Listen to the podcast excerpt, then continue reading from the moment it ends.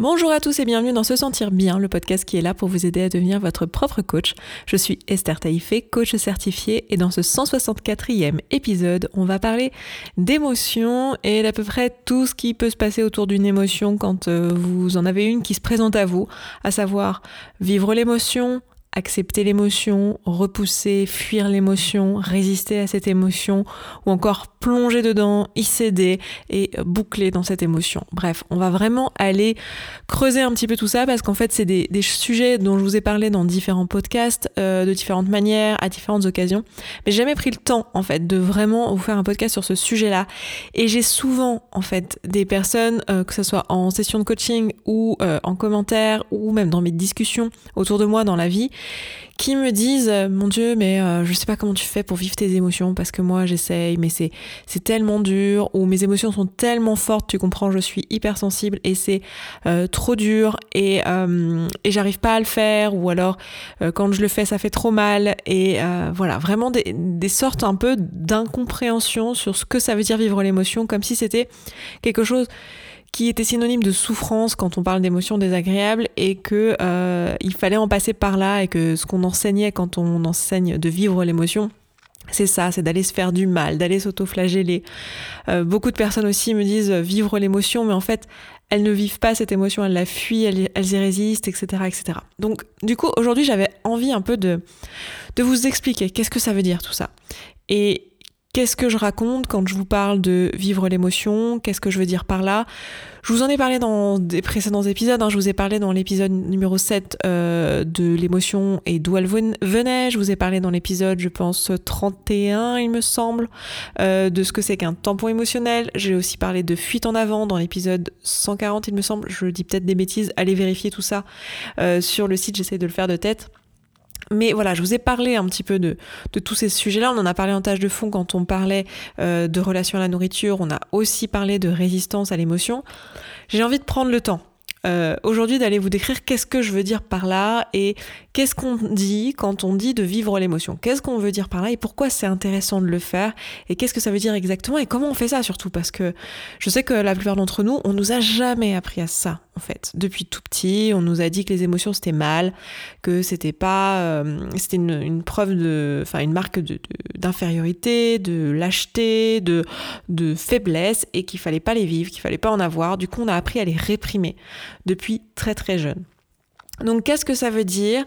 Fuir une émotion, résister à une émotion, euh, toutes ces choses-là. Alors, il y a une, une métaphore que j'aime bien utiliser qui nous décrit pas mal de ces comportements qu'on peut avoir autour de l'émotion, même si ça ne décrit pas tous. Alors je suis pas sûre de ne pas déjà l'avoir dit dans le podcast. C'est possible que, euh, honnêtement, pour être tout à fait honnête, je me rappelle pas de tout ce que j'ai dit dans chacun des, épisodes du podcast parce que moi je les ai pas réécoutés.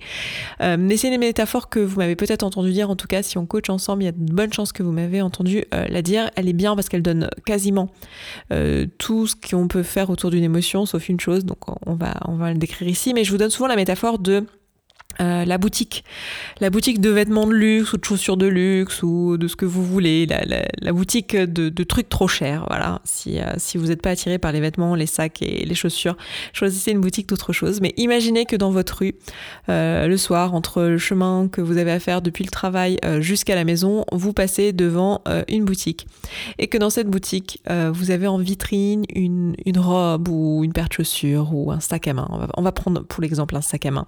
Un sac à main qui vous plaît énormément et qui se trouve être euh, très cher. On va dire qu'il est à, euh, je sais pas, 2000 euros. Donc c'est un, un, sac à main de, luxe, d'accord? Il est à 2000 euros et vous voyez ce sac à main dans cette vitrine et euh, au moment où vous voyez le sac à main, en fait, il vous fait envie parce qu'il vous plaît. Donc l'émotion que vous ressentez, c'est de l'envie. Vous avez plusieurs solutions face à cette envie. Soit vous acceptez cette envie, vous dites ah oui, ah, il me fait envie, ah, il est beau, ah, machin, et euh, bah, vous cédez pas à cette envie parce que bah, vous n'avez pas 2000 euros à mettre dans un sac. C'est pas du tout euh, comme ça que vous voulez investir votre argent et, euh, et voilà, c'est un non-sujet pour vous et donc vous acceptez cette envie, vous dites ah oui, il est beau, il me fait envie, mais enfin bon, je vais pas mettre 2000 euros dans un sac et vous passez votre chemin. Éventuellement, à chaque fois que vous repassez devant la vitrine, vous dites ah oui, c'est vrai, il est joli quand même, hein, il est très très beau ce sac et c'est tout quoi. Ça s'arrête là, ça crée de l'envie à chaque fois, mais vous en faites pas pas grand-chose de cette envie à part la vivre sur le moment, vous ressentez cette envie, puis après vous passez à autre chose. Cette envie est juste là pour vous dire que bah oui, ce sac il est dans vos goûts, euh, ce sac euh, il vous plaît pour X raisons, enfin voilà. Et c'est tout, vous en faites rien. Donc vous vivez votre envie, vous passez à autre chose, et ça vous informe juste que vous aimez ce sac et c'est cool, et voilà.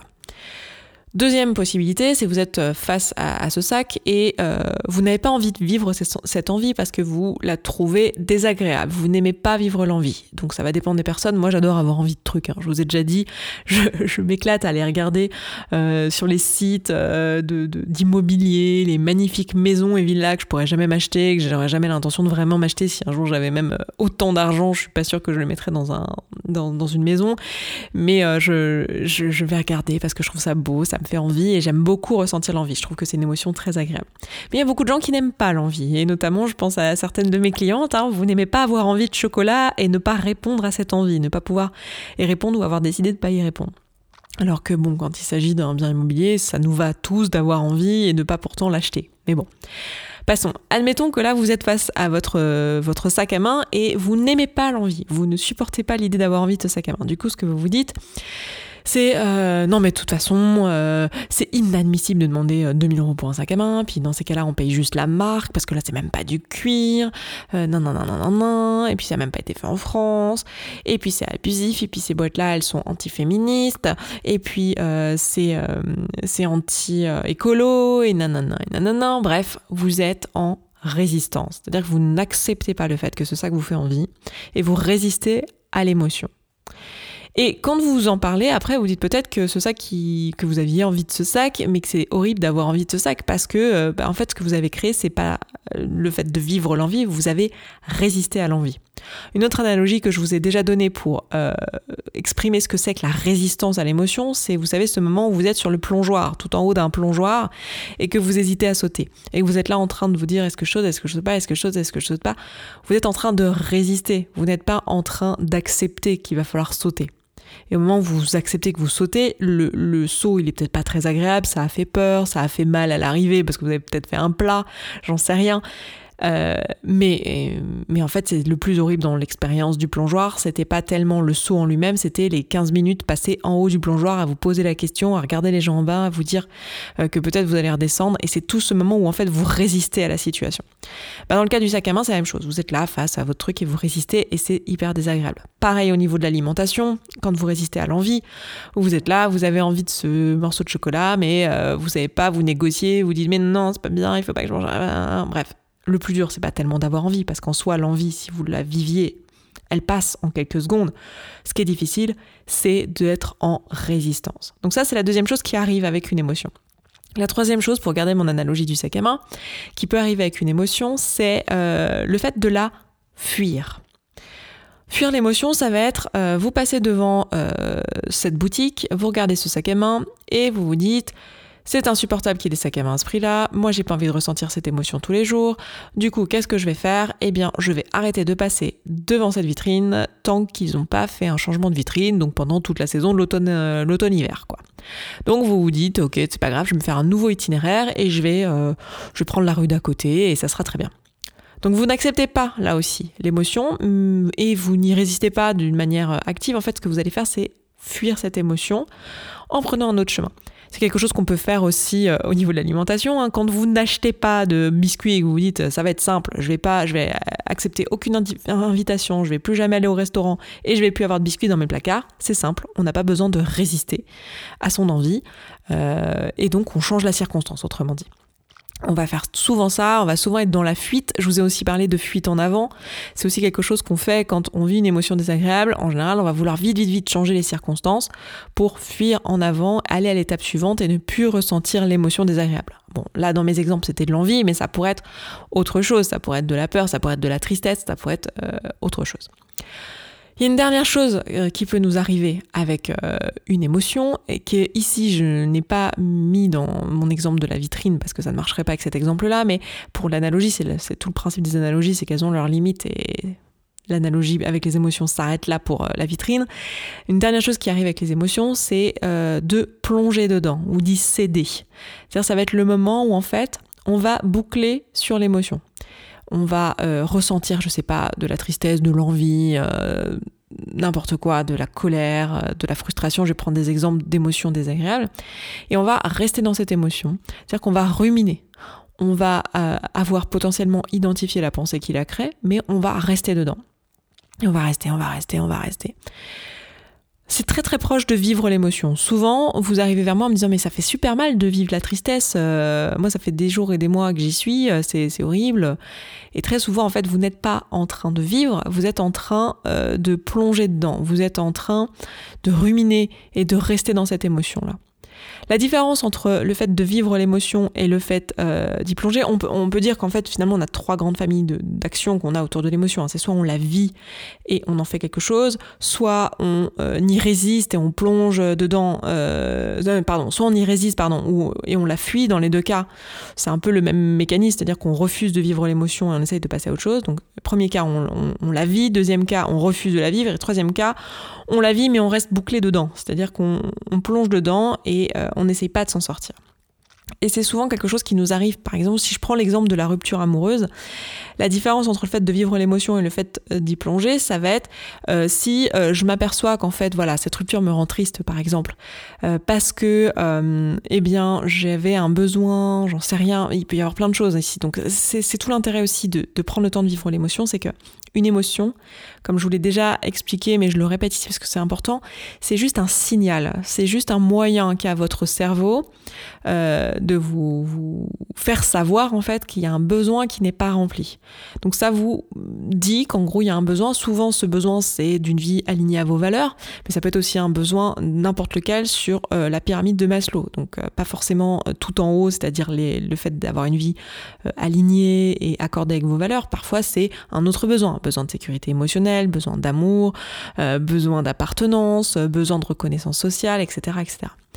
Donc cette émotion, elle est juste là pour vous dire qu'il y a quelque chose qui n'est pas rempli, mais si on en reste là et qu'on ne remplit pas le besoin en question, bah, l'émotion va revenir et on va pouvoir rester dedans. Donc, par exemple, dans le cas d'une tristesse à une rupture, pendant une rupture, peut-être que euh, le besoin, c'est de la sécurité émotionnelle, peut-être que le besoin, c'est d'être aimé, peut-être que le besoin qui n'est pas rempli, c'est euh, du, un sentiment d'appartenance, peut-être que le besoin pas rempli, c'est de la reconnaissance sociale, parce que voilà, on n'aime pas le statut de célibataire, par exemple, et on a peur de ce que vont penser les autres, ce que vont dire notre famille, qui nous voyait tellement bien avec cette personne, qui nous voyait nous marier avec, avoir des enfants avec, et blablabla, et blablabla, et blablabla. Bref, ça va être important pour vous de voir quel est le besoin. Peut-être que c'est un besoin de non-alignement, d'alignement, pardon. C'est-à-dire que là, vous étiez avec cette personne et vous considérez qu'elle vous a maltraité, qu'elle euh, vous a pas respecté et qu'elle n'a pas agi euh, dans une direction qui est alignée avec vos valeurs. Et du coup, votre besoin est là et c'est pour ça que vous êtes triste ou c'est pour ça que vous avez honte ou c'est pour ça que vous avez peur, c'est pour ça que vous êtes frustré, c'est pour ça que vous avez toutes les émotions que vous ressentez.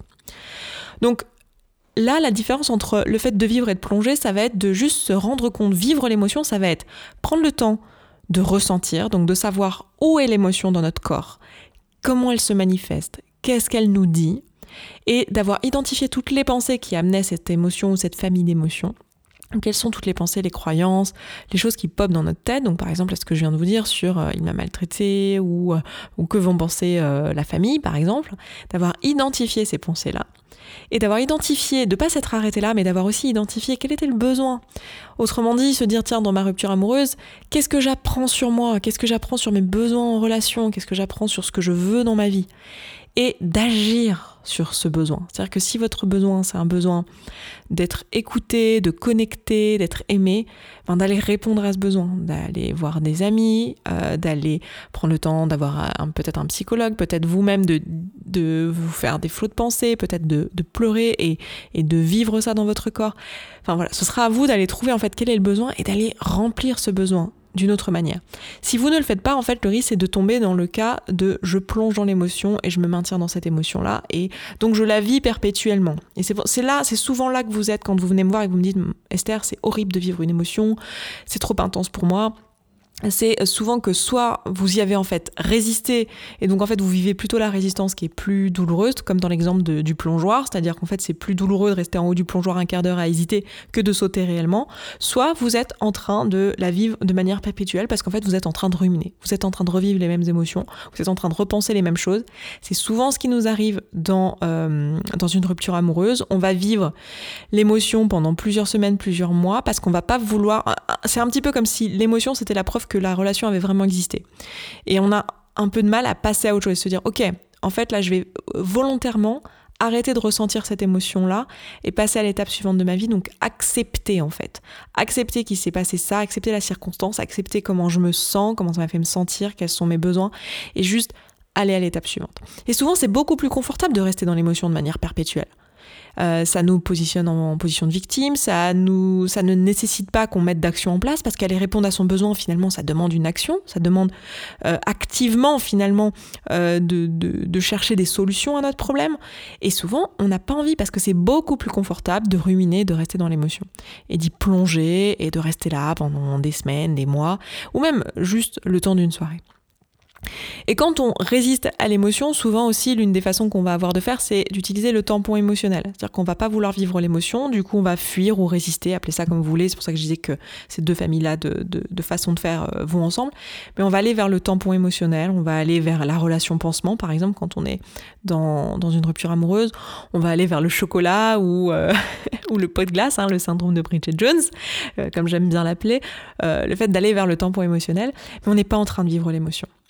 Donc ça va vraiment être important pour vous de, distinguer en fait dans quel cas vous êtes en train de vivre l'émotion, dans quel cas vous êtes en train de plonger et de céder à l'émotion, dans quel cas vous êtes en train de résister à l'émotion, dans quel cas vous êtes en train de fuir l'émotion? Et en fait, la seule façon que vous avez de savoir que vous vivez l'émotion finalement, comment on fait pour le savoir, c'est qu'en fait quand vous le faites, quand vous vivez votre émotion, quand vous pleurez de tristesse en vivant votre émotion, en fait ça fait du bien. Parce qu'à la fin vous avez de la clarté, quand on vit une émotion jusqu'au bout, ça fait du bien, on a de la clarté, on se sent mieux et euh, on est capable d'aller vers la suite, on est capable de répondre euh, à la situation. Quand on plonge dans l'émotion, on se sent pas mieux en fait, on se sent moins bien. Quand on résiste à l'émotion, on se sent pas mieux, on se sent moins bien. Quand on fuit l'émotion, on se sent pas mieux non plus. On, on a juste remplacé, on sent mieux l'espace d'un instant, mais en fait, à long terme, on se sent pas mieux en fait. Donc la seule façon qu'on a de réellement passer à autre chose et de vivre, enfin de de comment dire de, faire quelque chose de bon de nos émotions désagréables finalement c'est d'accepter de les vivre. Et souvent on a très très peur d'accepter de les vivre mais je peux vous promettre que si vous prenez le temps de le faire vous allez voir qu'en fait vivre une émotion c'est l'histoire de quelques minutes euh, tout au plus. Et c'est juste le temps d'identifier les pensées qui l'amènent en fait. C'est ça vivre une émotion. Et parfois vous aurez envie de la vivre plus longtemps, parfois vous aurez envie de ressentir cette injustice par exemple, ou cette colère, ou cette tristesse. Je pense au cas d'un deuil, je pense au cas où vous avez euh, subi, euh, je sais pas, une oppression ou quelque chose. Vous aurez envie de le vivre parce que vous aurez envie de vraiment vous en imprégner, de vraiment aller jusqu'au bout et de vraiment identifier ce qu'il y a derrière. Et dans ce cas, prenez le temps de le faire.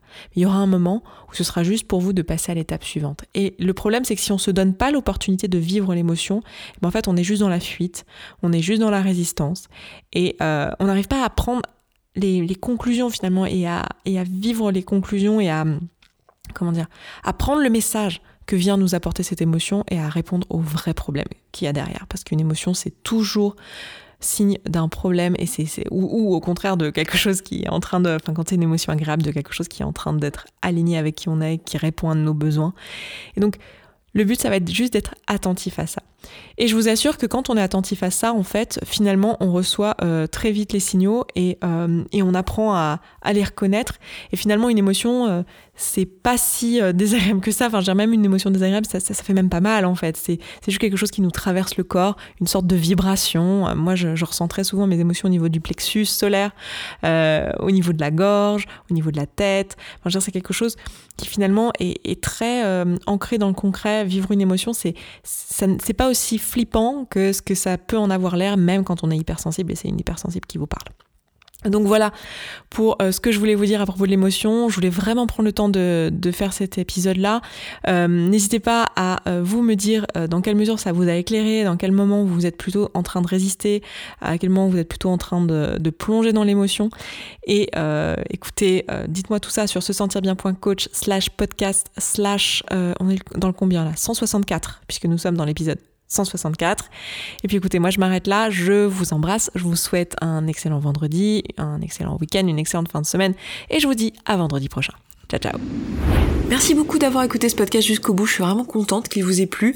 Si vous avez envie d'aller plus loin, d'appliquer tous les outils et que vous voyez que dans votre vie vous le faites pas en pratique et que vous auriez bien besoin d'un petit peu de soutien, eh bien sachez que vous pouvez rejoindre la communauté. La communauté, c'est euh, l'ensemble des auditrices et auditeurs de ce podcast qui appliquent tous ces outils et qui s'entraident. Et moi, dans cette communauté, ben je vous partage tous les jours un petit podcast de 5, 10, 15, 20 minutes maximum qui euh, vous aide en fait en levant tous les doutes et toutes les difficultés que vous rencontrez au fur et à mesure et qui répond aussi à vos questions.